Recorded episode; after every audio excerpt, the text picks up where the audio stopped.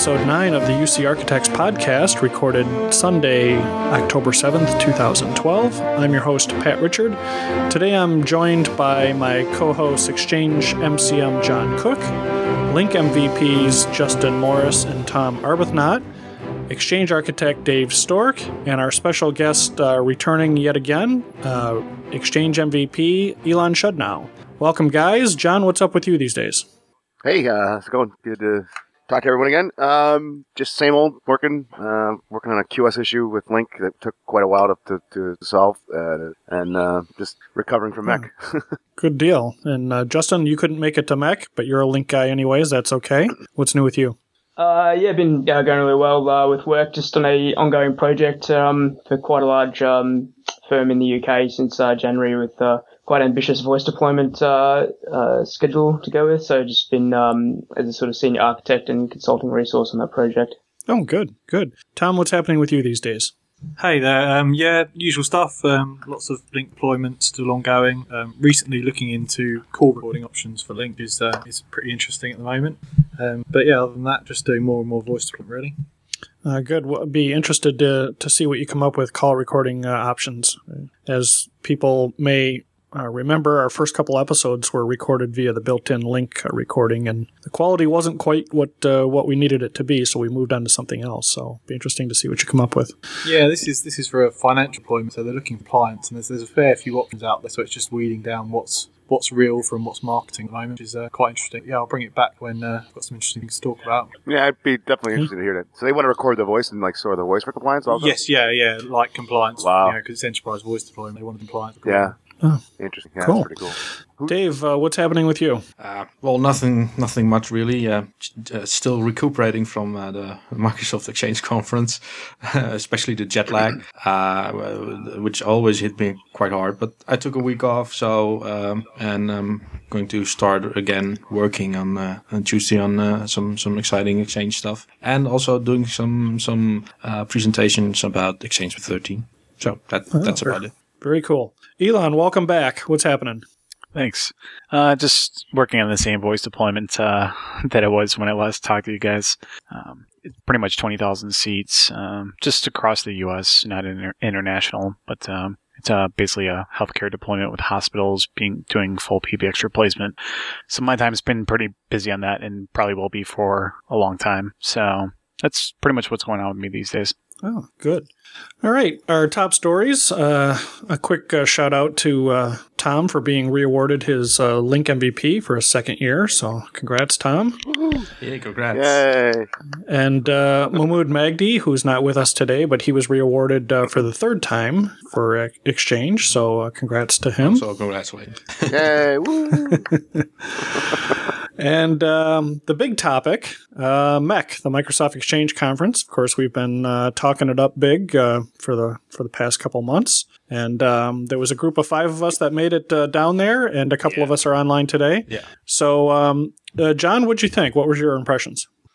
Oh, I think it was pretty much the most awesome, uh, you know, con- uh, technical conference I've ever been to. Um, and I had never been. We talked about it in previous episodes. I had never been to any of the original MECs. So other than Tech Ed um, or something like that, this is the first, you know, kind of Microsoft conference I've been to outside of Tech Ed, and it was uh, it was quite awesome. I, you know, again, it was awesome. You know, con- you know, content wise was cool. The venue was cool. I thought the the Gaylord Palms um, was a pretty cool place to have. Yeah, That, that was sure. that was nice. yeah. Uh, the one- the one Yeah, it was really the, cool. the one thing thought- that you know I, I really like is is the same reason why I really like the Connections conference, and that is that the conference is in the same location as the hotel. So if you need to walk back to your uh, your hotel room, you're not jumping on a shuttle. And um, Right, yeah, and it was like, and it was all, you know, it's for people that have never uh, been to this. It's like it's a giant hotel that's under like a, giant dome atrium, and so you feel like you're outside, Yeah. but you never really are leaving the building. it kind but of it seems feels like, like, you are. you're, you're on a Mars colony or something in, in the future. And- exactly. and- yeah, but it, it was actually very But, nice. uh,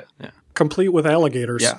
And yeah, turtles. yeah, yeah. I mean, I was showing pictures to my family, and they were like, "You got to be kidding me." Um, but so yeah, so I mean, the venue was cool, and uh, the content was cool. But for me, you know, the social aspect was amazing. I mean, I got to meet all you guys uh, uh, from the podcast. I met up with a bunch of MCMs uh, from my rotation and other rotations, and talked to people. Um, they with with not much morning, they had the MVPs, I, I think also, but MCMs had to go and we had we were assigned shifts for different topics to the whiteboard down on the uh, the uh, exhi- exhibition floor. And you know, again, like I said, nobody really knew this was going to happen, and uh, so each day I had to go and you know a- answer questions from customers and, and people. It was pretty interesting. Yeah, the the, MV, uh, the MVPs had to do the same thing. I uh, jokingly referred to myself as a booth babe, um, and uh, so uh, Microsoft decided that at, at somewhat the last minute to have the the Yeah. MCMs and the MVPs and some of the product group people uh, man some of these giant whiteboards down in the exposition uh, area and um, and assigned us some categories, some of which uh, seemed to fit some people and some which did not. Um, I I was uh, tasked with uh, compliance and e-discovery, but um, John, what did you get stuck with? Yeah, same thing, and then uh, like migration stuff. But I, I, yeah, it wasn't. I mean, it didn't seem like anyone was staying on topic. I had some guy walk up to me and started talking about transport for, for an hour, and uh, um, so yeah, it wasn't sort of like people didn't pay attention to what thing you were standing at. Usually, if they had a question they wanted to ask it, they were going to ask whatever they wanted. Right. Um, and then the second day I had really interesting because I had people. You know, I work for a, I, I work for Microsoft on the Lync dedicated team, and now I'm working for a customer who's a Lync uh, 365 dedicated or Office 365 cu- dedicated customer, and you know that those environments are kind of out there compared to normal uh, deployments. And I had two people, you know, walk up to me like, "Hey, do you know anything about 365 dedicated?" And I'm like, ironically, yes. So I was talking to this guy from Chrysler, and we're whiteboarding a huge, you know, exchange migration. It was, you know, pretty cool, and you know, uh, to just be having this this, this glowing uh, T-shirt, orange T-shirt. People coming up to me. and Yeah, talking me. the the t-shirts. Um, you know, imagine the, the, the MCMs had the, the bright orange ones, and the uh, the MVPs had the bright green ones, both of which would show up brightly under a black light. Uh, they were somewhat hideous hideous looking. I, I didn't uh, envy you. no, yeah. It. Uh, But I mean, they certainly they grabbed people's attention. They, you know, everyone knew what they were for, and you know, people even outside smoking, people came up to me and started talking about Lync Dedicated. It was just crazy. Um, you know how they. So I'm glad. They, I'm glad they did. it. I thought it was a great idea. I wish they just would have told us a little bit. Yeah, you know, one one of the Like, things that I really liked too is they kind of brought in some of the product group people, and I know that there was um, one group there uh, where the guy that owns pretty much the ESE engine, jet engine, Yeah. was there, and he was able to talk at the uh, at the you know one Yeah, yeah, right, one thousand level about everything yeah, that goes amazing. on with jet. So uh, this wasn't uh, marketing material. This was down in the weeds. Um, everything you needed to know about something, and, and people were there to help out. In fact, I, I would say that at some of those whiteboards, there was probably too many people sitting there ready to help. Yeah, was it was it a lot? Uh, had uh, yeah? Did you have a lot of people coming to you, or because the sessions were quite full? Uh, at least the sessions I wanted to uh, visit. So uh, I'm wondering uh, if a lot of uh, spillover went to the exhibit hall and to you. It seems like it, on, on my on my shifts, I couldn't believe how many people, especially Wednesday, I got bombarded. I mean, it was like I, I was talking to one person, two people were queuing behind him. You know, I turn around and somebody else. It was just kind of like I was like almost you know close to overwhelming it for a minute. I was like, wow, I'm, you know, Yeah. you know. So it was a lot of People people. were definitely prepared to ask very specific, detailed questions. Yeah, Right. Well, So I had a guy talk to me about transport, and I didn't really have the answer, and he wasn't really happy about it. I'm like, hey, you know, I'm like, don't yell at me. you know, I'm like, go to Bill Thompson's transport class, and we'll all find out find out the answer. You know. Well, Dave, you, you bring up a, a, a good point. Some of the sessions were full. Yeah. And uh, one thing I noticed um, there at the hotel was that some of the session rooms were a little smaller than in some other um, tech conferences, say as Tech Ed. Mm-hmm. And rightly so. There was a lot less people there at the conference. Um, Microsoft did repeat some of the sessions Well, the- uh, a the- couple of times. Yeah, yeah, they they did repeat uh, uh, the the ones that were probably the most popular ones, um, which which I really did like. Uh, although the the the schedule Yeah, I was a would- bit um, slow uh, and not very easy to use, so you, you you still had to. Well, eventually I just used my uh, hard copy uh, uh, session planner. And just uh, went went along. Also, uh, I, I always tend to uh, skip session at the last uh, uh, last minute or, or uh, go to another session because I've just met someone and he's going to another session. But yeah, well, um, well, one critical thing, one that they should improve in another uh, uh, MEC is the seating. The seating was uh, well basically awful. Um, the seats were too close to each other, um, and and yeah. that was well that made it uncomfortable. So yeah, I, I yeah. Oh, go ahead. Uh, well, uh, at, at, times I just prefer to sit on the floor uh, at the sides and and and well enjoy the session from there. Um, but well, that was less optimal, and especially with with, with if you weren't um, uh, quick enough to go to a session, and yeah, you could have. Uh, well, if you were lucky, you could get a front row seat or something like that uh, on the sides. But well, you had to be lucky. Yeah, and I think I think yeah, you're right. I mean, and I think the place did, did a good job trying over the you know Monday was kind of a mess, but they kind of figured it out as they went, and and you know got to be the point where if I was there was a session that I really really want to do, I didn't even bother like taking any time from break. Yeah, I just went right exactly. you know right well, to the session. Yeah. There wasn't a lot of time for breaks. It was 15 minutes most of the times between sessions, so right. you had to go from one side to the other another, especially if you had a. Um, popular session or you already knew that it was a popular session so you yeah you just had to go right mostly straight straight to the other session. Or uh, if you were lucky, you could sit in the same session room. There was also they they also um, changed the rooms uh, for for some sessions that were originally in smaller rooms and then uh, were placed in bigger rooms. So that they uh, I think that they monitored um, and uh, that progress or the, the, the popularity of some uh, some of the sessions during MEC quite well. I think and and responded with the best they could but uh, uh, well, the, the, the, on that part there was a lot of improvement possible. Uh, but uh, other than that, that that is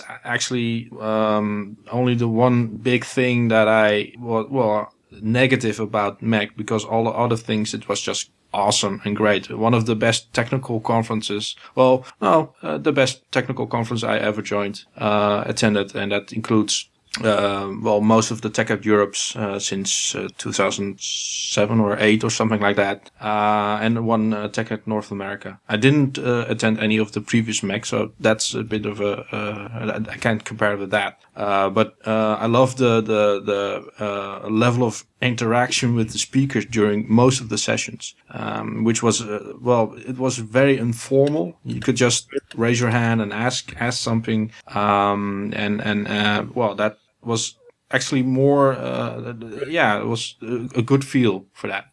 Yeah, the interactive sessions were really cool. I thought that was a great idea. Um, as long as I mean, I didn't have any guys, but I, I know some people said like if, if you know if it was really no uh, people that didn't go, they, these interactive sessions really didn't have any real content. The, the, the presenter may have mm-hmm. had a few bullet points, but really it's more about like you know letting the audience you know ask questions. So um, some people said like some presenters didn't have much to you know talk about, and so um, um, you know, and people didn't ask a lot of questions, so that one didn't work as well. But I thought generally the, the that, that type of format was awesome. In fact, it kind of sucked. I mean, the one uh, Bill Thompson, um, the transport one, which was huge because transport is not something we talked a lot, and there's a lot of there's a lot of changes in yeah. transport in, in 13. So uh, I, that class could have been three three times as long, and I still would have been, you know, we. oh yeah, right. I, I, joined so. that one. Um, uh, it was a repeat, I think, and it was I think the the air conditioning in the room failed or something like that. It was kind of hard. It was complex, and I didn't take it in. But um, the, the, transport thing was, uh, yeah, uh, a complex one. yeah, I. Yeah, I mean, yeah. I was going to say that um, I went to the uh, the interactive session by Glen Scales, who does a lot of uh, PowerShell development, and 40 minutes before the session started, the room was full. Hmm. And um, yeah, it was it was pretty interesting.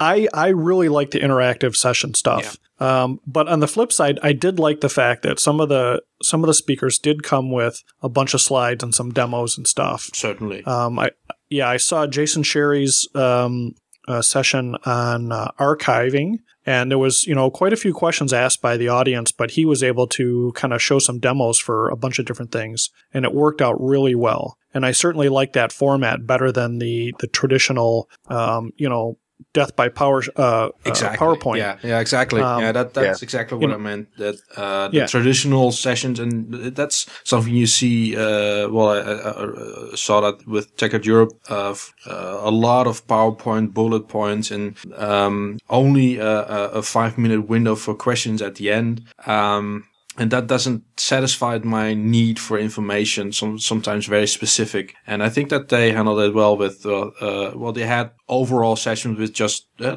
especially the technical keynote uh, by by Ross Smith uh, was just uh, a, a general uh, presentation, uh, and, and they did, did some session in that format. But most of the other format uh, sessions I went to were, were very open, and, and you just could could question everything. Uh, although they sometimes they had just had a white the, the whiteboard session, just put up some topics from the audience, uh, but you also had uh, with a little intro from uh, from via PowerPoint or a demo, and uh, and you could just ask away whatever you wanted. Sometimes even uh, questions that uh, they didn't even know or had the answer. Uh, actually, I think that um, I, uh, during the conference, I got a tweet from somebody. Um, uh, uh, working hard on IT uh, from Belgium, DJ van Hoye, and uh, HyperV um, MVP. He asked me a question about storage spaces and REFS, uh, whether it was uh, supported. And I asked that during the session. He didn't know, and it went on Twitter.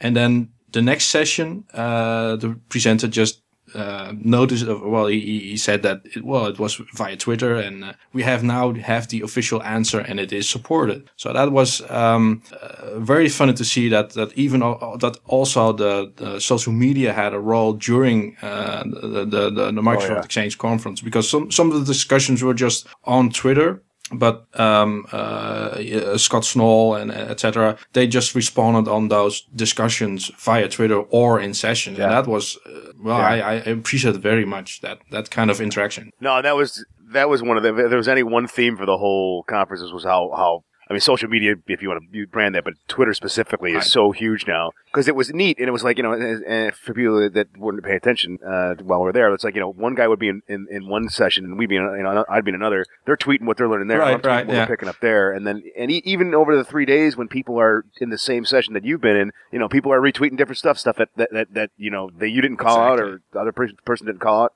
Um, so I Well, thought it was awesome. It, it know, was just trying to- uh, one other fun, funny moment was with uh, Michael Van Horenbeeck. He is uh, uh, well, I think the, that he safely returned home just today um, from from uh, from the United States. But uh, he was in a uh, public folder migration session, and I was in an Outlook 2013 session, and we cross interacted with each other and asked the, the, the session speaker questions regarding the other su- subject, for instance, organizational forms, whether they were supported in an Outlook 2013, et cetera, et cetera. And that kind of, well, that was kind of funny. And I think that, uh, well, the, the, the, the speakers and, and the organization picked that up, uh, quite, quite good, I think. Uh, I think, although sometimes they were a bit surprised about the level of questions, the, the, the highly detailed kind of questions, uh, but they just picked that up and, uh, well, they, yeah, they tried to answer it as best as they could. And that's, uh, commendable.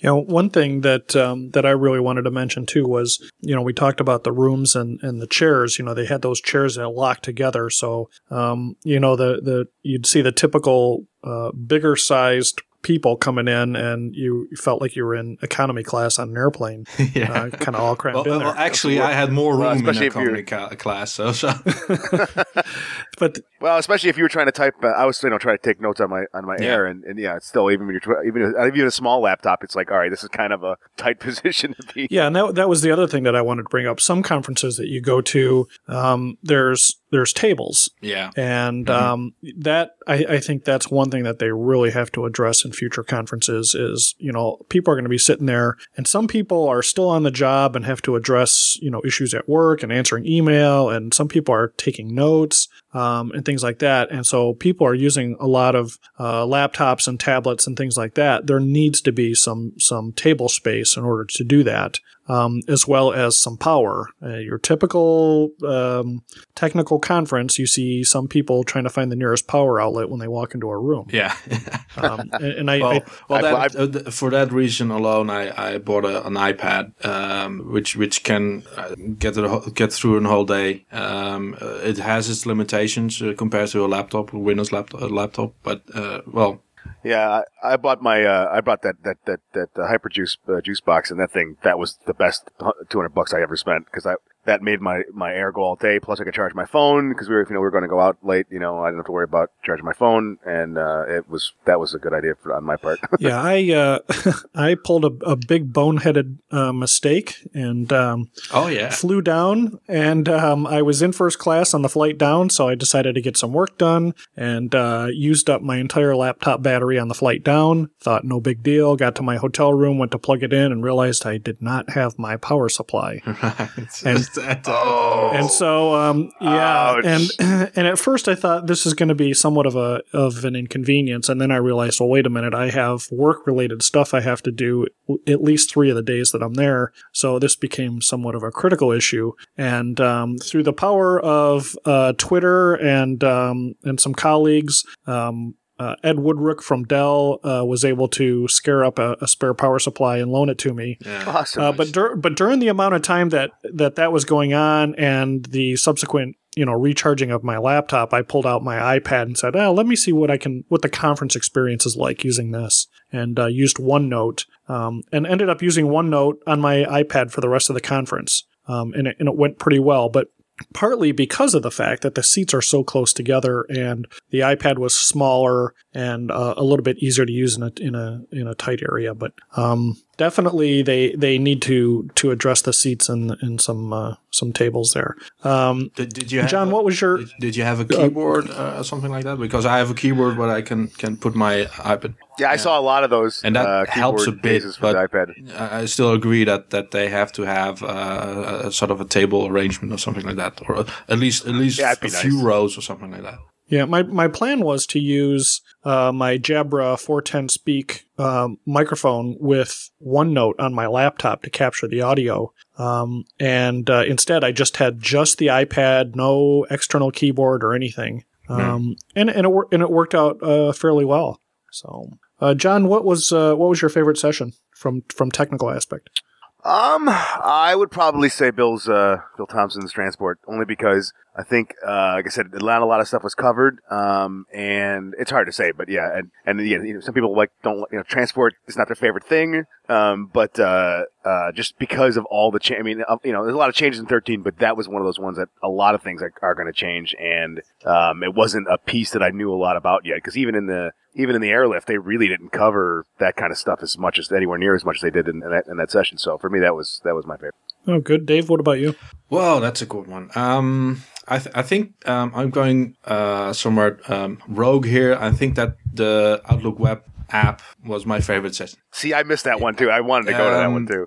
I had it my I, I think well the the, the infrastructural uh, information was already mostly out there, and and uh, they uh, on the blog post uh, not a lot of was.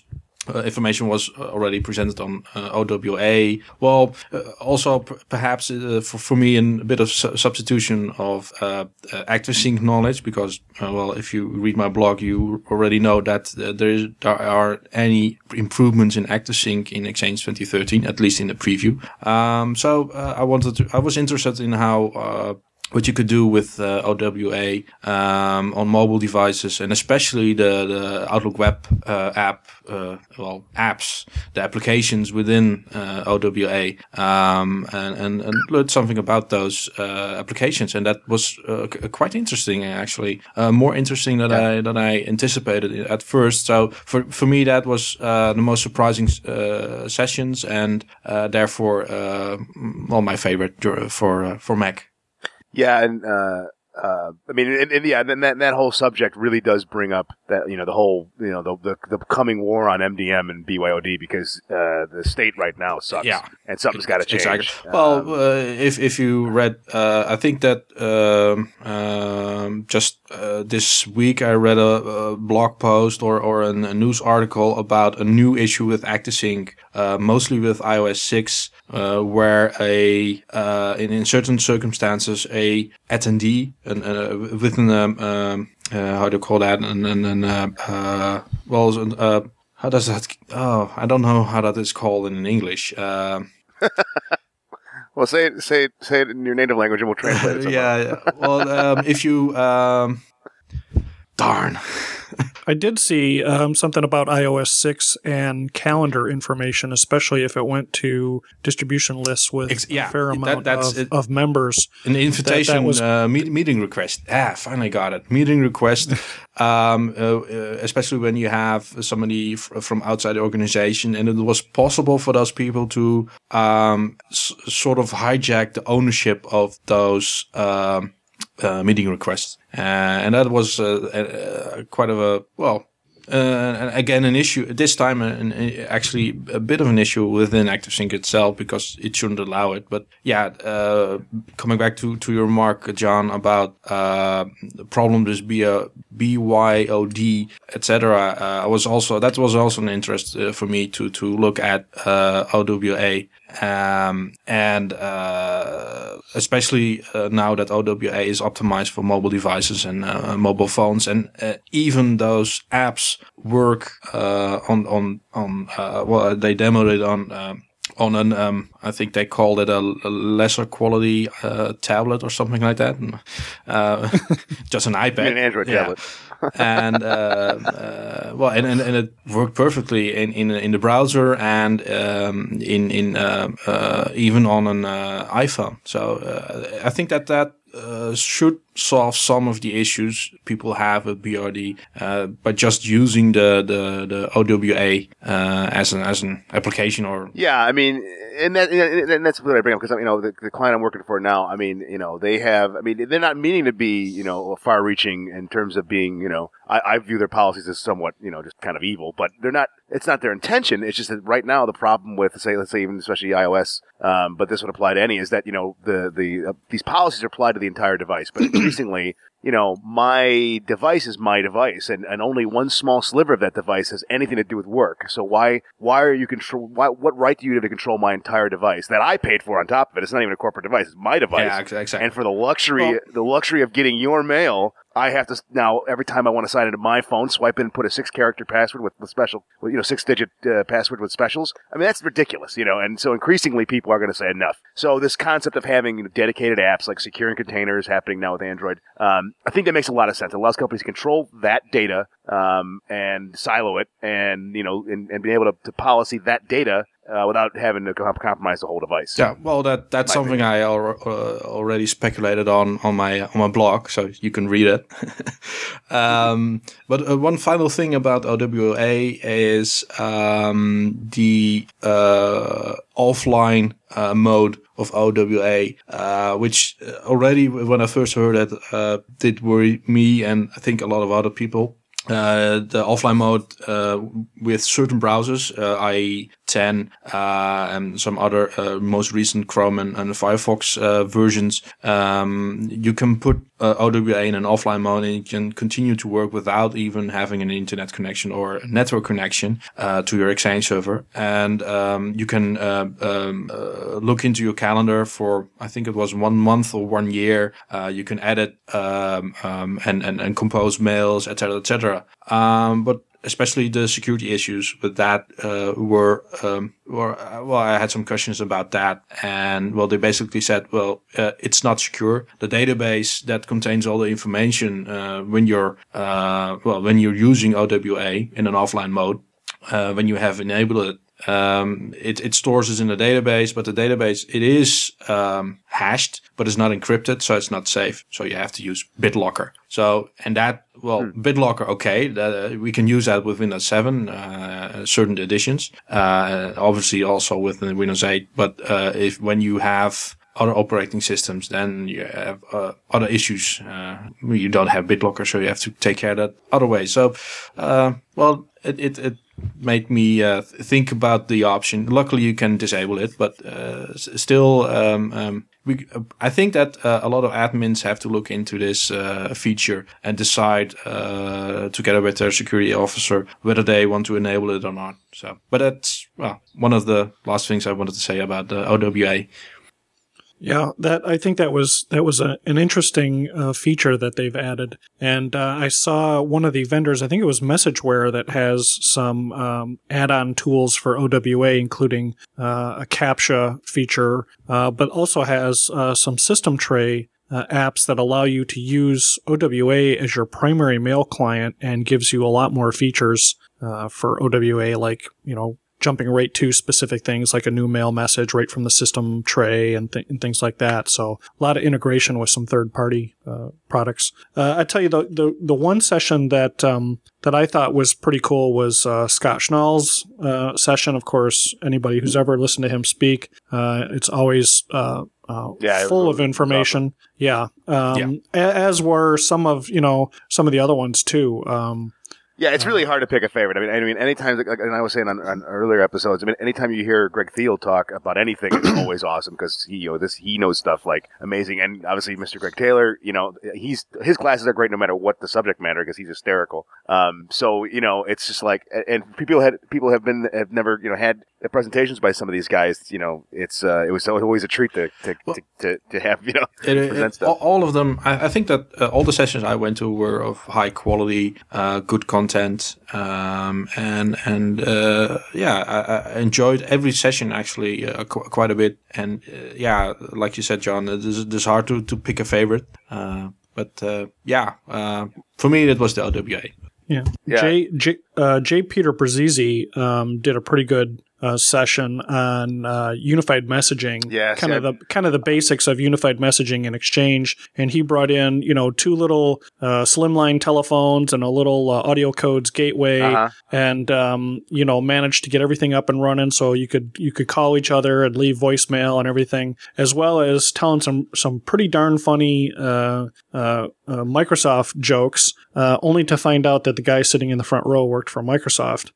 um, so I know I missed all the UM stuff because it was all kind of geared to 2010, so I was focusing on 13 stuff. But yeah, I missed Paul. Paul Robichaud gave gave some sessions on UM, and uh, and he teaches the UM component in MCM, and um, he's, he's he's his classes are great too. And, and UM is one of those things that I love, and a lot of guys that are especially like are pure, you know, call themselves pure exchange guys, really, you know, n- nod off when you talk, start talking about UM. But that's one of the pieces that I love because I, I, I wanted to. now, you know. well, I, I think I, um, I wanted to uh, do the UM sessions, but uh, what you said they were focused on 2010 mostly, um, and I haven't encountered any customer yet that wanted to do uh, unified messaging in Exchange, so it had a lower priority for me, uh, which is a shame actually a bit if you think about it. yeah, I, Yeah, just, um, I just uh, want to say something about um, UM. Like, I come across loads of exchange guys in big organizations that know nothing Right. about Well, the UM, problem is that well, big one of guys. the problems is that um, the only thing in the exams, and not that the exams are a, a good way to train yourself with Exchange, It's but almost nothing. Yeah. it, it doesn't have anything about unified messaging. Only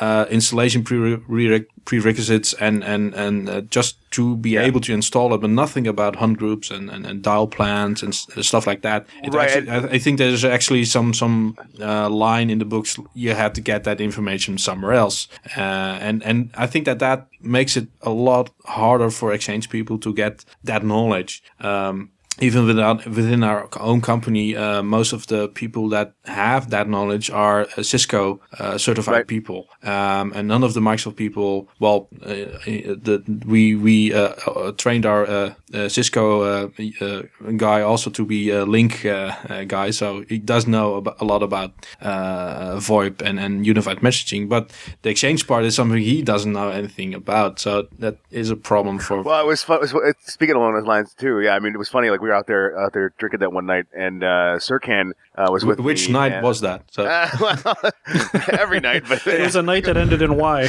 I th- I- if Yeah, you right. check my Foursquare and my Twitter, I think that, that uh, every night we were somewhere Wreckers. ar- ar- around Wreckers or something like that. Yeah.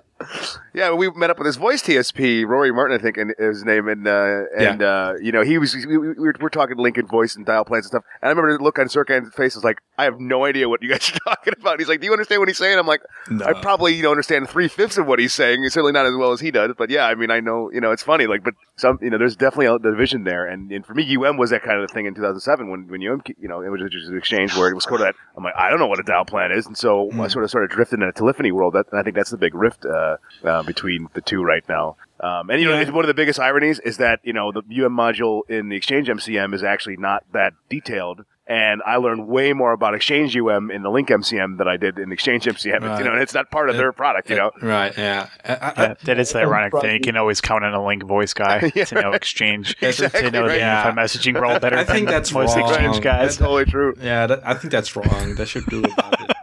Something I agree, and and and, that's, and it's one of the things I've been saying for a long time about how I think that we need to unify the two products a much in a much better way from a teaching. I mean, again, for me personally, I think MEC for you know a week long that had both Lync, you know, combine the, the Lync conference and the Exchange conference into one big conference. You can pick and choose between the two. I think that makes a lot more sense to me personally. But but I, I personally would lo- love that. You know, Well, I, I, I thought. think I that- thought. Yeah, like a big kind of UC conference. well, I'm yeah, sorry. I think there, there, the Interact conference was Yeah. originally what that was trying to do, mm-hmm. And the, Yeah. the first one was really good, and then it kind of trailed off. huh, okay. Well, I, I thought about that actually about uh, well, especially about um, uh, a, a TechEd itself. That um, I, I'm noticing that, especially the last TechEd, uh, from a technical standpoint and even a network standpoint, it's it's too big. I- I don't learn anything of that, and the value uh, of TechEd compared to uh, the Microsoft Exchange conference is just well a big difference.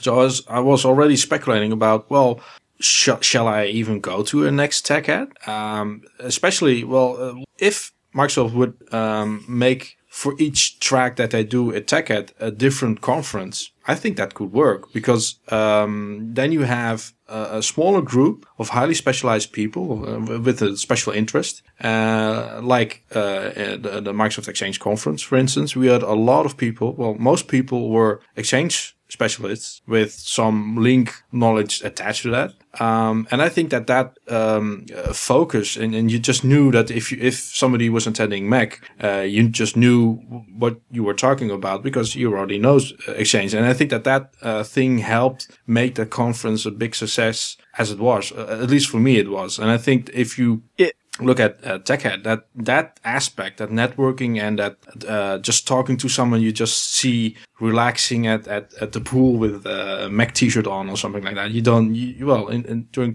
you don't approach somebody who just has a t-shirt on for TechEd, but uh, a MEC, you, yeah, you can just uh, start talking about Exchange and you, it fits right in. Yeah. Uh, how, how do you feel about Yeah, and that was a general consensus is that MEC was was great because of that more interactive discussion, right? And and with the Lync conference coming up in San Diego in February of 2013, I'm really hoping that they take the same approach that they did at MEC, Yeah. right? Where it's interactive. They have a lot of the, you know, some maybe some developers there, a lot of the program or product group, right? Program managers and so on that Yeah. uh, can really go into level 400 or even Ex- ex- exactly. as we re- referenced earlier, even up to like level 1000 right. content. So Yeah, I think that the the one issue with having uh, dedicated conferences is they tend to be tailored more towards the uh, dedicated professional, which means probably in some of your larger organizations. Whereas with TechEd, you get more of the generalists going where they can they can attend sessions across uh, technologies. Yeah, and if you want to go and pick up the newest stuff on, you know, on the OS level stuff, or I mean, I, I mean, TechEd offers a much wider variety. But yeah, for me,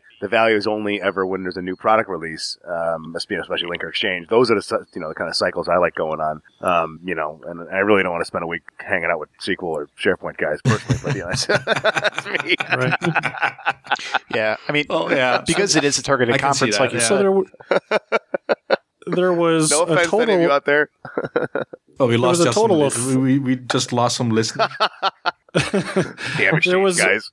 there was a total of uh, four keynotes, which uh, to me was was a, a tad much, um, especially because you could not attend sessions um, while the keynotes were going on. There was three at the beginning and one at the very end. Not to say that the information wasn't uh, valuable. I thought Ross's um, uh, keynote, his technical keynote, I thought was pretty good. Um, I think they went a little long, and um, and it would have been nice if, given the amount of time dedicated to keynotes, if the conference could have been a day longer. Yeah. Um, to not only compensate for that, but to allow for people to attend more of the sessions um, that they couldn't attend originally because of conflicts with another session or because of capacity. So I think um, I think that's one of the things that Microsoft's really going to take away from that is um, is there it, it, could really have been easily one day longer. Yeah, we could have yeah. gone all day on Thursday with regular content and then had the post conference uh, uh, stuff on Friday. Um, not not to say that the post conference stuff isn't uh, isn't valuable. I heard nothing but positive things about um, the Lync session. Uh, there was, I believe, about 50 people in there. Uh, and other than a couple of technical glitches, um, people walked away with uh, quite a bit of information about uh, Lync 2013. So I was glad to see that um, for as late as they added that session, that they still managed to That's get good. a pretty good. I actually heard good I heard feedback that wasn't so good, so I'm glad to actually hear something uh, uh, you know counter to that.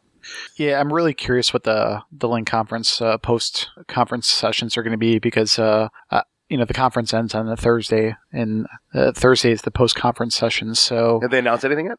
uh, not yet. I know one of the product group guys. Uh, uh, Jamie Stark just uh, said something on Twitter that he's actually flying out to San Diego uh, this coming week to uh, to discuss kind of you know see the conference uh, location and and how they want to do the sessions. So I don't even think they really have a next week is when they're going to plan all this stuff I think. Yeah, I hope they think- learn a lesson from MEC and, Yeah. and get the stuff out there sooner than than they did because there was a Yeah, lot. because Of, I need to still plan my travel. Yeah, Do right. I I stay mean, there it- for the, that entire day, or do I head When I back bail, yeah. kind of midday after the actual session, the main part of the sessions are over, and then just fly out Friday if I want to attend the post conference session? So yeah, ho- hopefully they do get that stuff out uh, in advance, just so people can plan their travel a little bit better. Yeah, I, I know that um, in in past years or in past conferences, even even with TechEd, that you know I would fly out a day or two early and plan on staying a day or two late just to kind of you know relax a little bit, maybe attend any extra uh, sessions or uh, or uh, parties put on by vendors. And for MEC this year, I said no, I'm going to streamline it. I'm going to go out the day before it starts. I'm going to leave the day that it ends.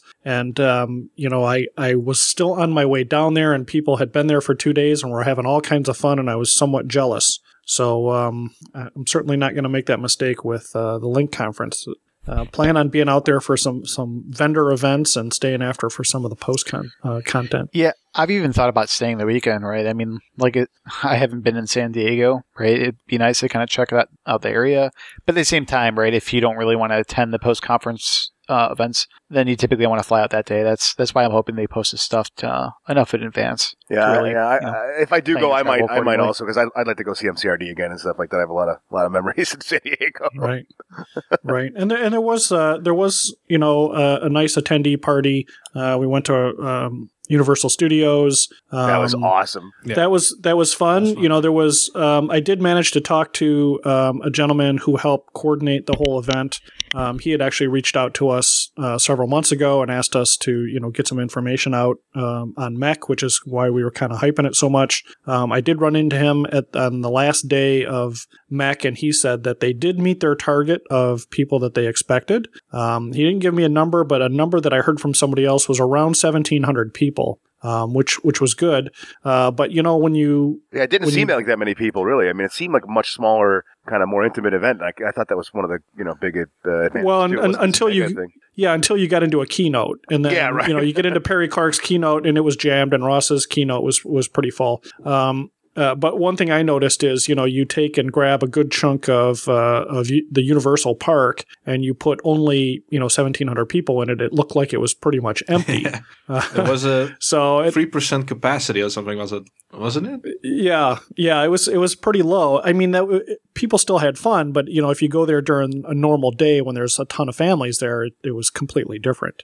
Um, Well, I, I So didn't the- mind the- because I, I hate lines at, at well roller yeah. coasters. So I, I was already annoyed at well it, it said five minutes and I was like yeah what five minutes so many people Oh. but it was five minutes just walking through the whole building All, to get to the all I Yeah. cared about, all I cared about was there was a bar every five feet, and the soft pretzels were free. So I was, Yeah, the f- food and beer in was free. they, they didn't have any mojitos so I didn't care about that.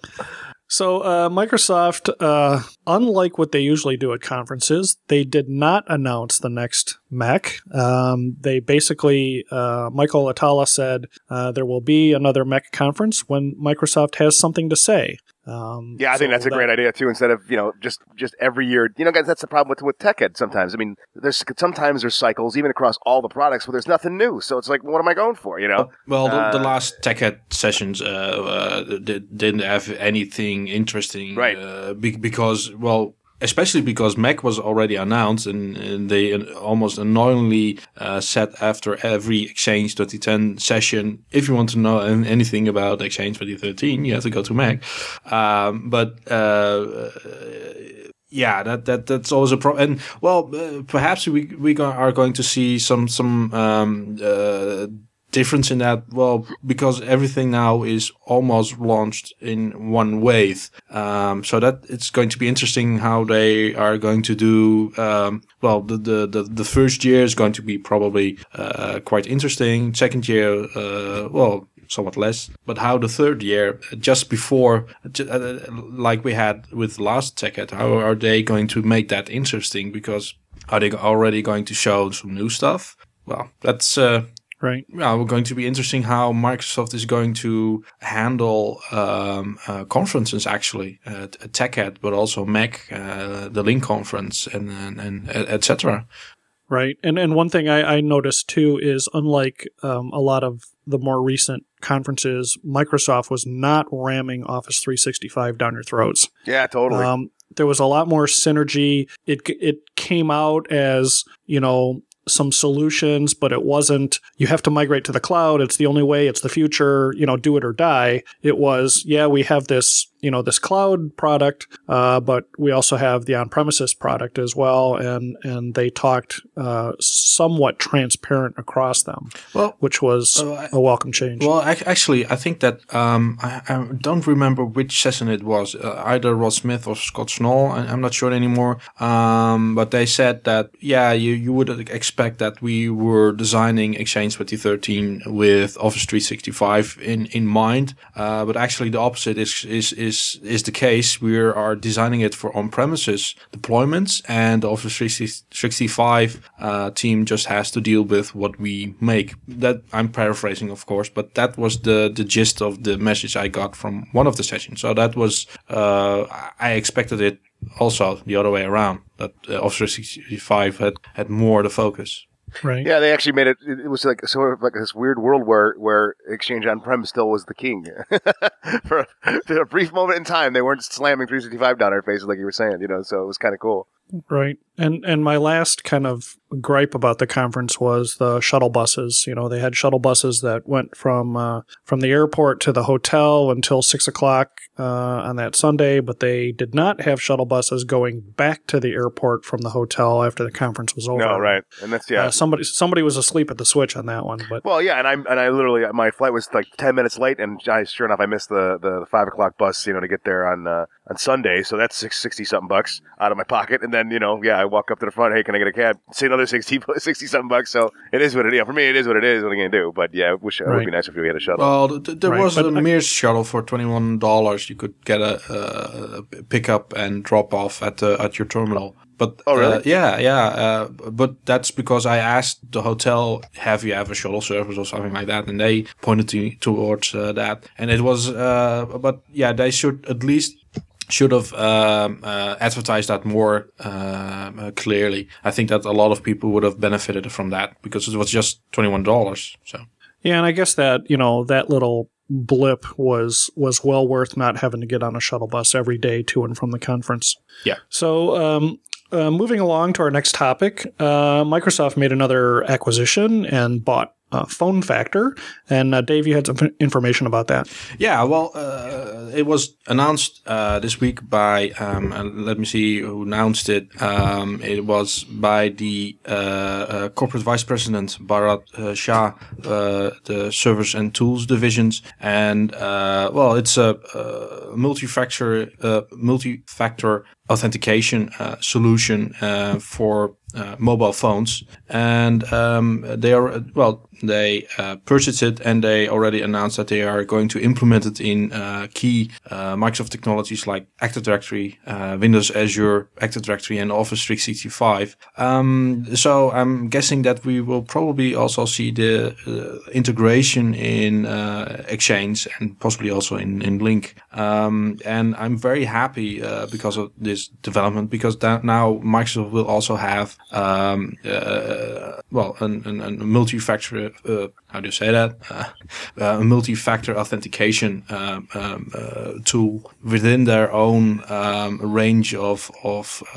solutions. Um, you already had third-party solutions, but I well not a lot of people have a, a lot of experience with that, or sometimes you have to have a, a smart card with additional hardware or a, a token, uh, which add costs. And with a, a mobile phone, uh, most people already have a mobile phone or, or, a work phone or a private phone. So that works probably uh, for the adoption for for uh, multi-factor authentication. I think that's a, a good buy, a very interesting buy, and and uh, I'm well very interested to see how soon we will um, um, notice some some of these uh, new changes. Um, well, we uh, the the uh, blog post uh, announcing this acquirement uh, will obviously uh, put on our UC Architects uh, site, but with some additional information. But um, I, am very happy to see that they did this buy. I'm not sure how, how you feel about that.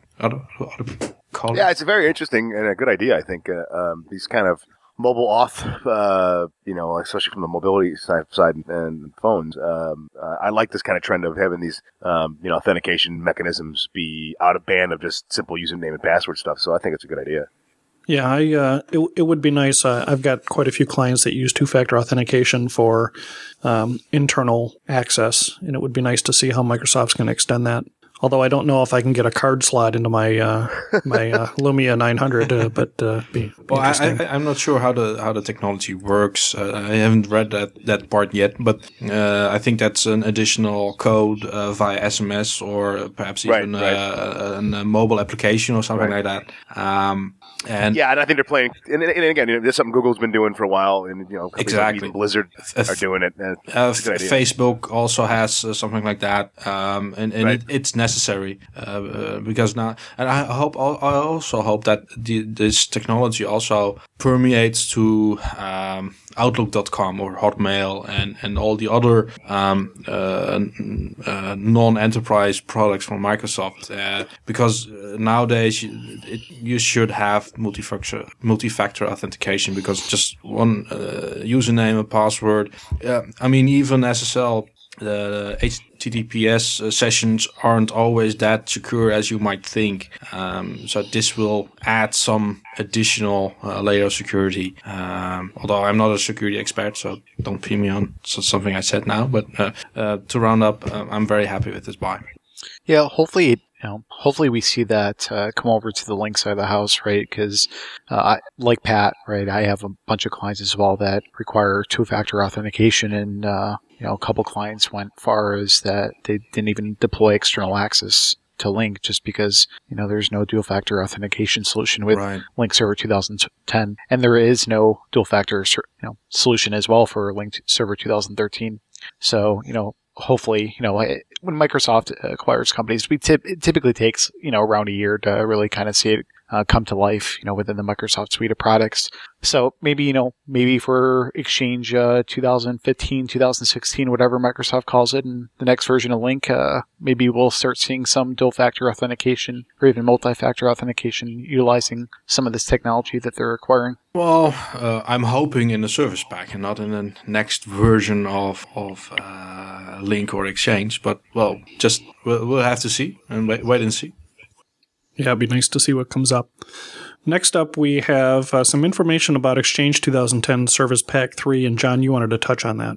Yeah, sure. I mean, uh, uh, it's, it was it was actually kind of announced. I mean, they started talking about it at MEC, but they actually made the announcement. Exchange made the announcement while we are at MEC, um, kind of in a formal way. Um, so we don't have the hard ETA uh, yet. If you look, this uh, uh, uh, September 25th was Exchange Team was they made the announcement on the uh, on the Exchange Team page. Um, but basically, you know, it's two two key things um, are coming with it. Uh, one is going to be coexistence with Exchange, uh, you know, 2013. So you won't be able to join a 2013 server into a, a, an org um, any kind of co- coexistence model without having uh, all all. And they made it clear that not just Insight, like in some previous generations, were, but they were saying all 2010 servers in the org needed to be done in SP3 before you can introduce the first 2013 uh, servers. So, I mean, we, some of this is kind of expected. Um, we kind of get that. Um, some of the technical things they did go into in, in MEC um, is one of the reasons why was server to server OAuth is, um, is uh, server to server auth is going to be uh, placed on the virtual directories. Um, and that, I thought that was interesting. So, like, there's an actual technical reason that's kind of a new thing,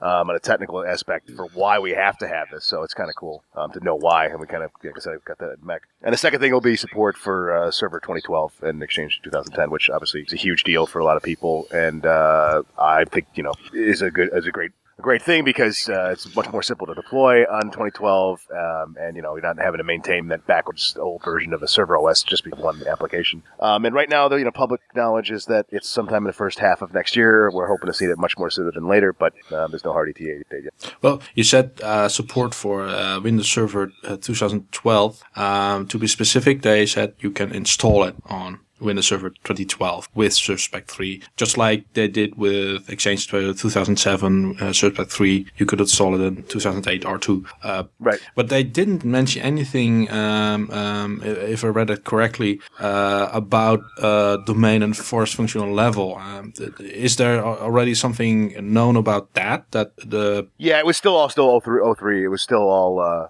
um, uh, 2003 Forest and domain functional. Nothing's changed there. There will be a schema update with with Service Pack 3. Right. Um, but no, not I haven't seen anything that said. In fact, I think they said it back in the setup class that uh, that uh, it's just going to be the same. I mean, yeah, but, but, if you think about it, but but will uh, Exchange 2010 will be will it be supported in combination with uh, a 2012? Oh, I see what you're saying. Yeah, yeah the minimum level. Th- that they didn't say anything about that. I think at least not I, in. I can't imagine what. Yeah, I yeah, can't imagine I haven't heard not, but uh, I guess we'll find out. right.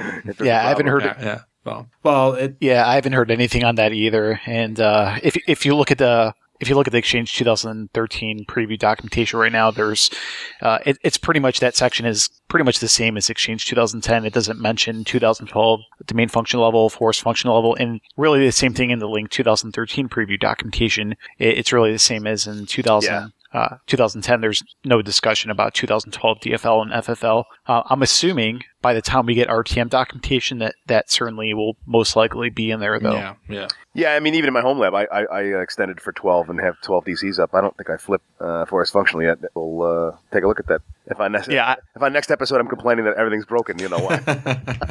yeah, I mean there isn't even a mention to actually having 2012 DCs to begin with, regardless of DFL or FFL. So I don't think even that information has been announced. I mean, obviously, right with the Lync Server 2013 suite of products and Exchange 2013, right all the way 15 products. I mean, obviously they're going to end up supporting Server 2012, but uh, but it, as far as officially in documentation, none of that's in there yet. Okay, good. Hopefully, it will come out sooner than later. Moving on to our next topic, um, and one that we've had some questions about, and one that uh, I know that I've asked some of our my Lync colleagues about is building a Lync lab. So what you need to do to have a, an existing lab that you can kind of kick the tires, test out very, various uh, scenarios and configurations, and what works, what doesn't work, what you need, what you don't need. So uh, Justin, you wanted to touch base on that first. Yeah, sure thing. So I think there's a lot of things to think about um, when deploying a lab environment to test out uh, Lync functionality, and, and that depends on if you've got a bit of, an existing environment that you need to slot uh, Lync into, or you're going for a complete greenfield.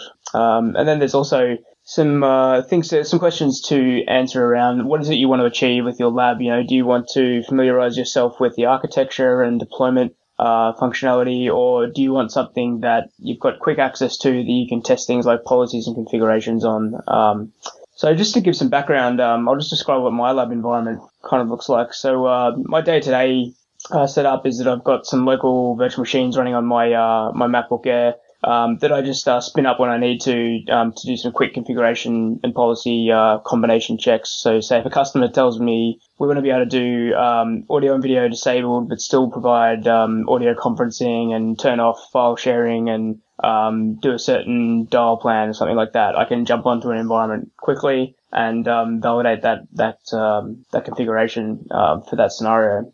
Uh, but then if there's a scenario where I need to do a um, a wider sort of architecture check, um, I'll actually log into our uh, Hyper-V host and modality and um, and and look at that kind of thing there. So um, I'll go and see, you know, how does uh, a enterprise edition front end pool in Lync 2013 behave when I take out a server, or how does the uh, pool failover uh, functionality work, and things like that. So um, anything beefier than um, something a standard edition server can't handle, I uh, I go up to go up to the cloud um, in a way. So yeah, so it just depends on either if you want to deploy that into your own environment or to your own company's VM resources. I know a lot of guys have got quite um, well-established lab environments, you know, that could be running on on multiple uh, physical hardware, you know, like in their study or something. So, you know, definitely all power to you if you want to utilize that. Um, but some guys maybe a little bit more, a little bit more light on. Um, so that's sort of just a bit about how you want to deploy and to what resources. And uh, then there's something to think about about what version uh, you want to support. You know, do you want to go the current of Lync 2010, or do you want to just dump, jump straight into Lync Server 2013 in the preview? Or um, maybe you've got a specific requirement where you need to test some legacy uh, coexistence. So you may need to first start out with building uh, an OCS 2007 R2 environment and then introduce your version of Lync if you're testing out the, those kind of migration scenarios.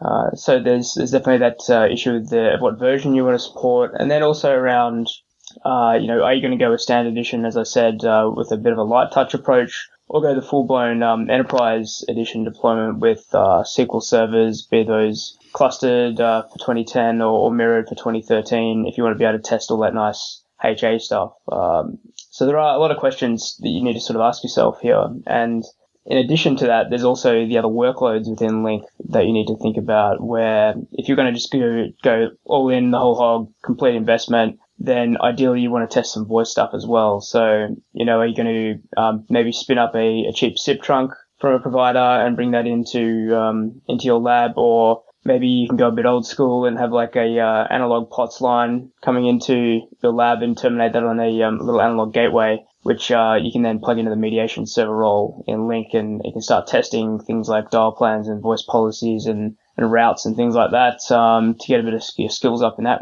in that respect. Um, so there's definitely uh, a lot of different ways to approach this. Um, you know, a lot of different ways to skin a cat. Uh, but uh, I'm sure you know, like uh, Tom or uh, Elan, you guys have uh, definitely had some experience with this. Uh, you got some some input. Yeah, I actually wanted to jump in and say that you know people people talk about SIP trunks, and um, you can actually get a SIP trunk pretty cheap. So even if you're building this in a home lab, places like IntelePeer yeah, and, that's, that's and some of those companies will, will bring a SIP trunk into your house for like 30 bucks a month. So yeah, even I mean less than that. And, and uh, uh, I have, I've had IntelePeer for years. And I think on most months I pay more for my DIDs than I do for my actual usage. Um, and like, you know, it goes, it varies from month to month, but my highest usage I've ever used, and that's using it pretty much as a, as a real dedicated line. I think I, my, yeah, my bill last month was 35 bucks and that's a ton of usage. So it's really, uh, uh, and you pay. There's no contract, at least in my setup uh, with IntelePeer. You know, you pay you pay fifty cents a month per DID, and the rest is just usage at a certain flat rate, and uh, um, it's uh, pretty good. But yeah, there's yeah, it, it, there, if you have needs for international stuff too, there's um, Interroute is one for Europe that the people have been using, but uh, there's a lot of options out there and getting really yeah. yeah there's one there's one that um, I used to use in Australia called uh, iiNet. That was sort of one of the um, pioneers of, uh, of VoIP for consumer um, in Australia, where they would just they would just they just give SIP trunks away. Um, and at the time, like there wasn't that that much that many sort of gateways um, on the market. This was like OCS 2007 days, and I was sort of thinking like, oh, how could I get like this SIP trunk that my uh, ISP are going to give me and plug it into um, OCS? And it was a bit of a challenge of the day, but um, but I mean, right now, like if you you know had a good relationship with a gateway vendor or something, maybe you could uh, rustle yourself one to plug into. You know, if you're a listener in Australia, um, uh, definitely you know look into that that option potentially. Yeah, but there's tons of different ITSPs around the world that would definitely um, jump on board. Yeah, and, and, and others. I mean, for, for those that are listening that you know actually want to do it from a learning experience, there's there's both you know both an analog gateway. I mean, I, I kind of started with analog gateway, uh, an AudioCodes 114, which are pretty inexpensive. I mean, I didn't know what FXO and FXS meant at the time, and ordered the wrong one, you know, wrong version and stuff. You got you know, you, there's a lot to learn in, in, that stuff, especially if you have if you have no telephony background. Um, it's a whole other planet, you know, and uh, so it, yeah. you know, an audio an analog gateway is a great way to learn kind of the these core basic stu- things um, on how it, it brought, you know how PSTN works and interoperability with with uh, VoIP and you know and PSTN. But a SIP trunk's a hell of a lot easier. so you know, like, it, it, and it's also good to have one of those MP 114s, right? I have one of those as well. And uh, I, I, actually have uh, Asterisk deployed at home. And what I do is I, I, basically trunk in through a provider called VoIP.ms. And all I have to do is just pay for DIDs and, and usage, right? So I only really use it for lab purposes. So right. I have three ID, three DIDs, you know, two that go to different response group and then one that goes to an actual user that I can just answer from, you know, if I'm remote. And I think I pay like two, three dollars a month you know, and I get to test, you know, going to my lab. And, and what's nice is like with Lync 2010, I have uh, essentially, you know, a trunk going to Asterisk and Asterisk trunks it off to, uh, you know, sends it off to Lync. And I also have that MP114, like I said, and that sends it off to Lync. You know, one of the nice things with Lync 2013 is inter-trunk routing. You can actually pass a call off to Lync and have Lync send it off to another PBX system, right? Which, again, that's a new feature in Lync 2013. So what I plan on doing, and I haven't done it yet, is that one of the cool things you can try out is do that same scenario, right? Have something going into an asterisk, for example, right? And maybe have that sent off to Lync. And if you have a couple phones that are hanging off of your AudioCodes, which I do, you can just tr- trunk those numbers through Lync right to your AudioCodes gateway and test that inner trunk routing functionality. Right. Lync still Lync voice is still not passed the wife test yet. It's not you know I, I can't get her to. She's got a DID assigned, but she she won't use it. Um, but one of the other things too of having uh, at least at least the, in, in, you know the, the, current product set with the, the Wave One uh, mobile client is that to do anything with Lync Mobile and voice uh, right now for any platform, you need to have an outbound dial capability. Uh, so it's really handy to have a SIP trunk or something to, because now you can actually use you know all the all the all the, all the functionality of the Lync Mobile client. That's going to change you know down the road, but but right now it's the only really way, way to do um, any of that stuff with the mobile clients. Right, and like I mentioned, right, I, I use Asterisk. Right, there's Asterisk is basically a PBX solution out there. You don't have to pay for it. There is support options that you can pay for, uh, but it's basically just built off of a, a Linux distro, right? So I use a, a solution called Free B- Free PBX distro, right, and that's built on top of CentOS. Uh, which leverages the Asterisk PBX functionality. But Free PBX is essentially kind of like a, a web console you can use instead of having to just use the command line interface, right? So I basically go to the free PBX site and they have their own distro, which again deploys Asterisk the, on CentOS and then automatically deploys their own GUI on top of it. And that allows you to do SIP trunks. It allows you to do IAX trunks. Uh, it allows you to, to route to multiple systems, voicemail, um, a, a, lo- a, lot of stuff, right? Some smaller shops will even use Asterisk as their actual production yeah. telephony. Like Trixbox system. is sort of like a like a you know for profit uh, bundling of of Asterisk, right? Right. Yeah, and Trixbox is essentially another kind of uh, distro for uh, for and Asterisk. It used to be. It, I think they've. I think they've. I think they've. Um, they've like given up support on Trixbox now as oh, well. I don't think it's like. Yeah, I think it's pretty much dead. Um, a guy emailed me today actually uh, asking about like his experience uh, with free PBX and had I had done anything with it, and he's done um, heaps of stuff into it now. And is basically saying how free PBX does a much better job than Trixbox, and um, there's it, tons of community. It, it does a great job. I mean, I, I've really it's been a blast. It's been easy to set up, easy to manage, at least from um, you know sending calls off the Lync. And, and, it, uh, it, used to be Asterisk only. Did, it works well. Did UDP? Does that that's changed now? I uh, say that again. Oh, I don't know. Yeah, because I thought I, that used to be I mean, I, it's been years since I looked into using Asterisk, but it used to be I thought that they only did UDP and we couldn't we couldn't talk to well, them directly. you can actually do CCPs. No, yeah, definitely. Um, back in the day, sort of, yeah, OCS 2007 days, I was in the exact same scenario where um, company I was working for was using Asterisk, and yeah, it only took SIP UDP, and I needed to use this like SIP uh, back-to-back user agent to take the UDP and turn it into TCP, so the mediation server would understand right. it.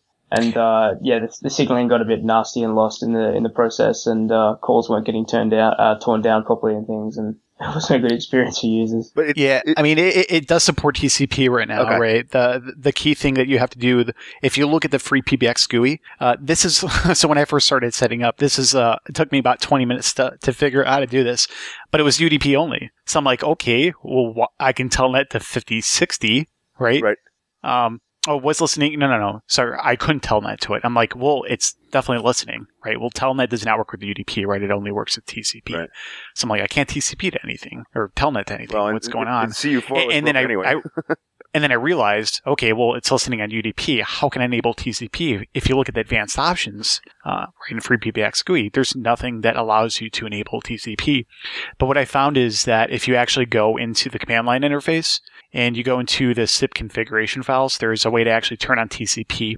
And when you actually launch FreePBX GUI again, it'll actually you go to that same page. It'll say, hey, there's some manual modifications to um, you know the SIP configuration file. But after I do that, I can telnet to 5060, and then all of a sudden my trunk works between Lync and asterisk.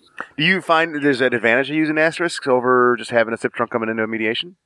Um, I, I wanted to kind of more simulate an actual kind of a production environment that ha- is doing some kind of coexistence, right? Sure. So I can have, so for example, when you have uh, asterisks up, right, you can register um, phones to it, obviously, right, because it's a PBX. But on my on a couple machines I have, um, you know, I, th- I think it's called the, I don't use it anymore, but uh, I think it's called the Xfire or X Chat client. Forgot what it is, but uh, it's a free Uh, P- X-Lite. There you go. Oh yeah, Um, yeah, so yeah. I, I've used X-Lite client to basically light up some some DIDs right, or right. They use that in and LinkUp then- X-Lite the client. Yep, and then call between you know them two, or call between that and a Lync user, call that between that and an AudioCodes user. Which again, I, I can't do just yet between uh, asterisks and audio codes. I have to set up the inner trunk routing on Lync 2013 first, but um, so I that that's why I use an asterisk just to kind of simulate a more production environment instead of just having something Yeah, come into that my makes sense. mediation server and done. Yeah, and like I say, like I say in the chat too. I mean, I yeah, I, I used to have uh, analog line coming in for, for you know into my 114 in the exchange uh, and then OCS, but um, now we have Comcast uh, voice in the US here, and so that they use P- PCS or something. It's not SIP, so I can never get it to work. So what is uh w- what's a good solution for uh, reverse proxy? I know I, I just read something um, in the last couple days about doing Apache as a reverse proxy for for Lync. Uh, you know, in a in a lab environment, is that what people are using, or are you guys using TMG. Uh, TMG still? Okay. TMG, yeah. Mm, yeah. Yeah, I mean, I, I find TMG has become increasingly like my main kind of egress point for all kinds of stuff now. I even uh, followed some uh, you know, articles on getting uh, RD Gateway. Um, I used to have a dedicated, you know, I used to have a, a dedicated, I you know, uh, uh, public IP for my uh, TS Gateway, but now I have that coming in through TMG as well, which you know allowed me to get back another another one of my 443 addresses. So. Right, and of course, uh, you won't be able to buy licenses for TMG after December first. So get them while you can. Well, that was okay. So there's Yeah. another another MEC anecdote. So it was like Wednesday night, and like it's two o'clock in the morning, and who comes out to the bar uh, is Greg Taylor and a, and a bunch of other guys, and we were we literally were arguing. Serkan was there. We were arguing arguing about TMG for like an hour while we drank and smoked cigarettes. It was awesome. I, I wasn't there, was I? No, I wasn't there. no, I don't think you were. You- I think you went to bed early that time. Yeah. oh, So, um, Wednesday. Yeah, yeah, probably. I, I think on the labs we've we've all kind of jumped straight on the most interesting thing, which is the the SIP trunks and the external access and stuff like that. Not not to scare people off. You can start as simple as you know one DC, one SE, and Exchange UM, and you can run that on kind of eight gigs of RAM. So you can start off really uh, really light. You don't need some super Uber server. Um, start playing around with that and you'll get a real good idea. Then adding in Asterisk or Snom or something like that will again give you really good voice experience. Um, I think due to the people who are on the podcast, we've all got pretty silly labs at home or, or um, at work or whatever it is. But if you can get up to something like 32 gigs of RAM, which um, I built a, a home rig, just a white box, which is 32 gig for about 600 pounds, probably that's probably about thousand dollars. Um, and, and certainly look to your your employers, particularly if you're uh, you're working for a Microsoft partner. Look to get sponsorship on that because these are these are good skills to be to be rounding out. And if you're willing to put your time into it, they should be willing to support you. I think. Um, for me, I tend to say that that's the small lab, the one DC, the one SC, the Exchange UM, and some clients. The medium lab is kind of two SEs or an FE pool and SQL Server, and, and once you get to FEs, that's more what you're likely to see in a proper enterprise deployments. Um, and then you've got your kind of Uber lab where you add in a virtual hardware load balancer, your reverse proxy, your edge server. But then you're well into having public IPs and, and Right. some other bits and pieces, which you know it- it's all doable from home or from from work, but just requires a little bit more effort. Yeah, and again, eh, like eh, like like like you're saying, I mean, it's really, I mean, it sounds like it's very complicated, but it, I mean, getting all the bits to work can be. I mean, if you're starting from scratch, but um, it really isn't, and that's what I, I said I was saying earlier about sip trunking. It really is a lot easier in a lot of ways uh, uh, than than than going with an analog gateway, and some it, and people would be surprised how actually easy it can be. I mean, obviously, when you're setting it up, you have to, you know, if you really don't understand uh, the Lync side of things when you're diagnosing um, with the guy from the sip trunk provider, because there's always a, you know kind of a turn up phase, right? So they give you your address, you set it up on Lync, and you configure it, and then there's a you know kind of a period where you test it. And if you know dialing, you know, if if, if you're dialing out and it's and, and it's getting you know fast busy or whatever, and you're on the phone with the guy, at least you have to kind of know understand how it works, you know, to walk walk through it and figure it out. But uh, usually these providers are pretty good at understanding. Uh, they're getting, they're getting certainly better at understanding the Lync side too. So they'll say, hey, you know, maybe you don't have your normalization right or something. They can kind of see from their side. So um, it shouldn't sound daunting, but you know, just a little bit to learn. But it, it, that's kind of the point. I, I would think also. I mean, that's it's learning how this stuff works uh, is kind of the fun for me anyway. And yeah, and, and to your point, I kind of have, uh, I, you know, sort of uh, short of our load balancers, I have um, um, obviously a, pool of public addresses, but uh, an edge and standard edition server and and um, multi, you know, multi node DAG and stuff like that, and UM and uh, but but for me, it's actually become it's it's actually there's a practical value. I I live in an area where for whatever reason, my basement, my cell phone signal is pretty bad, and so when I'm working from home, I I can't, you know, unless I'm tying up unless I'm tying up one of our actual phone lines, I needed a kind of a, a line that, that was dedicated to my business, uh, you know, stuff. So um, I use my SIP trunk for that reason, and uh, there's nothing cooler than being able to be, you know, I'm on a way to go to work, and uh, uh, I'm on a call, you know, on a Lync voice call with my headset. I forward it to my cell phone, walk out the door, it hits Bluetooth in my car, and you know, and nobody knew I even changed uh, modalities in that in that respect. Modalities Right. from house to car. And and you touched on a, an important thing is that um, you can do ninety percent of what you want to do uh, internally in your own network on a, on a private network. It's when you want to do uh, mobility and uh, voice to the outside world and, and things like that, federation, uh, that you need to start having uh, public IP addresses, and then um, you get more into uh, reverse proxies and, and firewalls and things like that. But you can do a, a big chunk of uh, getting used to Lync and testing out various scenarios without ever having to go outside.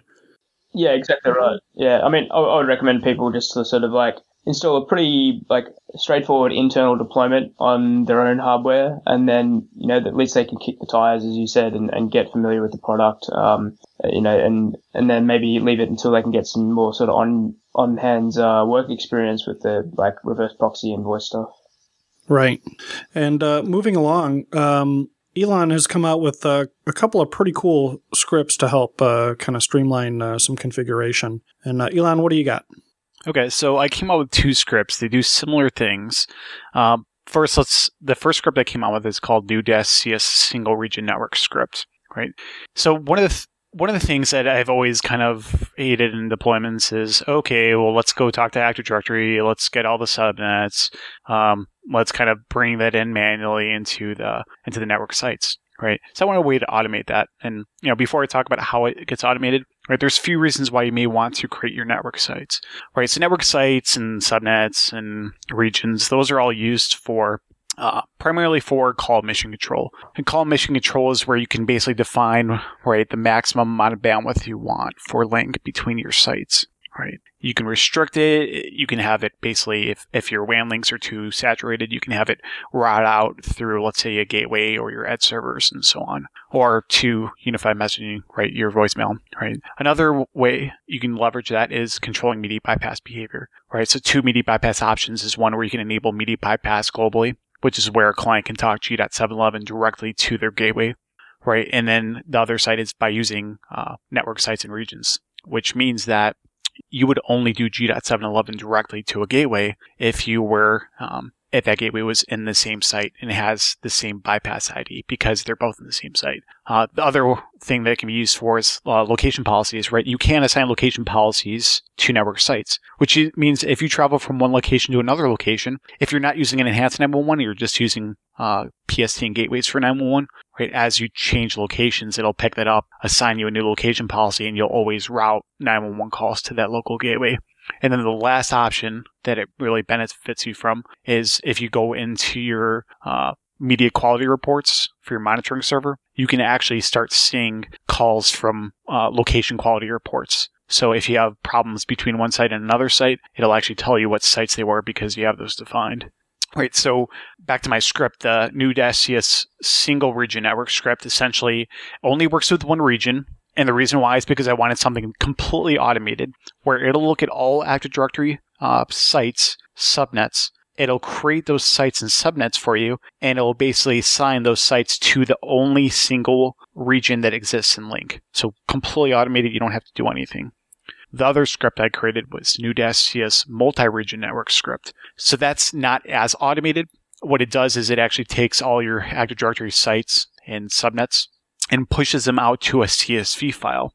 And in that CSV file, you can modify what location policies should be assigned to that site, what region should be assigned to that site, what bandwidth policy, again, location policy, and all that stuff. Anything that can be associated with a site is in that CSV file.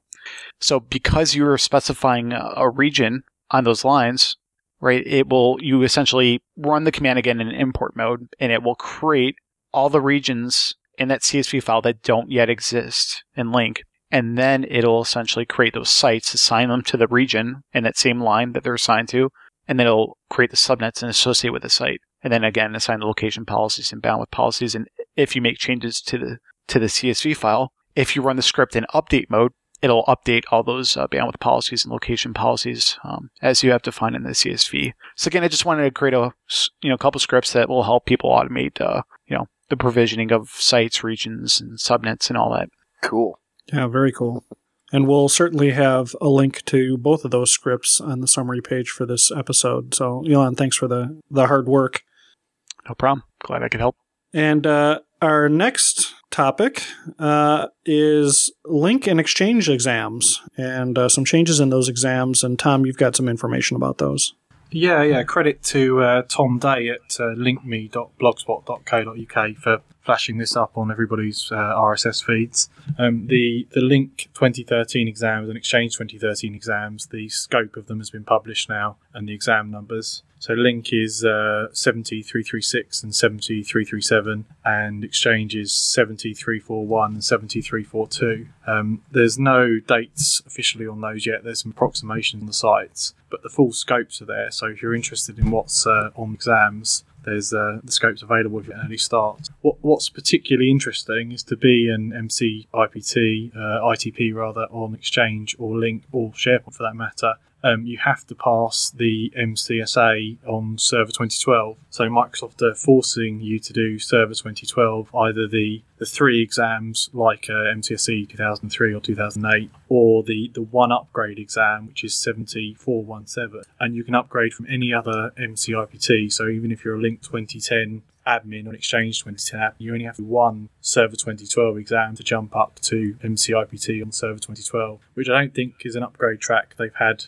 before for Server. I think for you had to do one exam if you were 2003 to 2008 or 2000 to 2003, but this time it seems the uh, requirement is just being a MCIPT of the, the core subjects.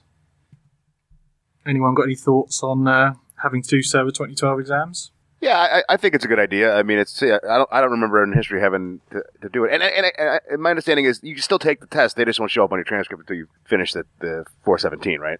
Yeah, I believe that's correct. So Yeah. you'd have to have all three to get the proper MCIPT 2013 title.